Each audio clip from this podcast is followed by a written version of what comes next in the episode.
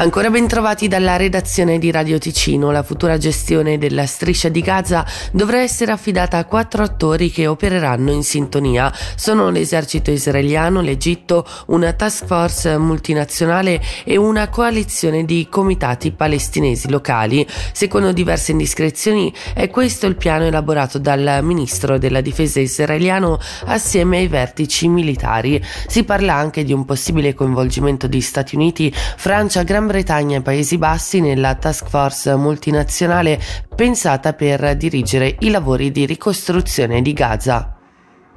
Il killer della sparatoria avvenuta ieri in una scuola dell'Iowa sarebbe un diciassettenne, lo riferisce la BBC citando fonti delle forze dell'ordine. Il bilancio dell'attacco di ieri è di una vittima di 11 anni, quattro studenti feriti e un adulto. Il giovane ha poi postato un video su TikTok e si è tolto la vita. Il 17enne evaso dalle carceri francesi dieci giorni fa non è stato arrestato in Svizzera così come annunciato ieri dalla procura. All'origine dell'equivoco un errore di comunicazione e di traduzione tra la polizia francese e le autorità svizzere. Il mandato d'arresto internazionale messo nei suoi confronti resta quindi valido.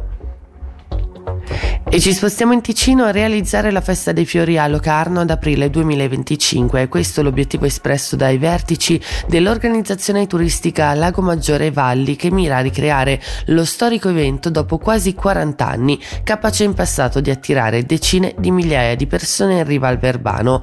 Come confermato ai nostri microfoni dal presidente dell'ente turistico Aldo Merlini, da due anni sono in corso contatti stretti con la città di Sanremo per l'allestimento l'allestimento dei carri che tradizionalmente sfilano il mese di marzo per Sanremo in Fiore, dove nel 2024 sarà ospite d'onore proprio Locarno.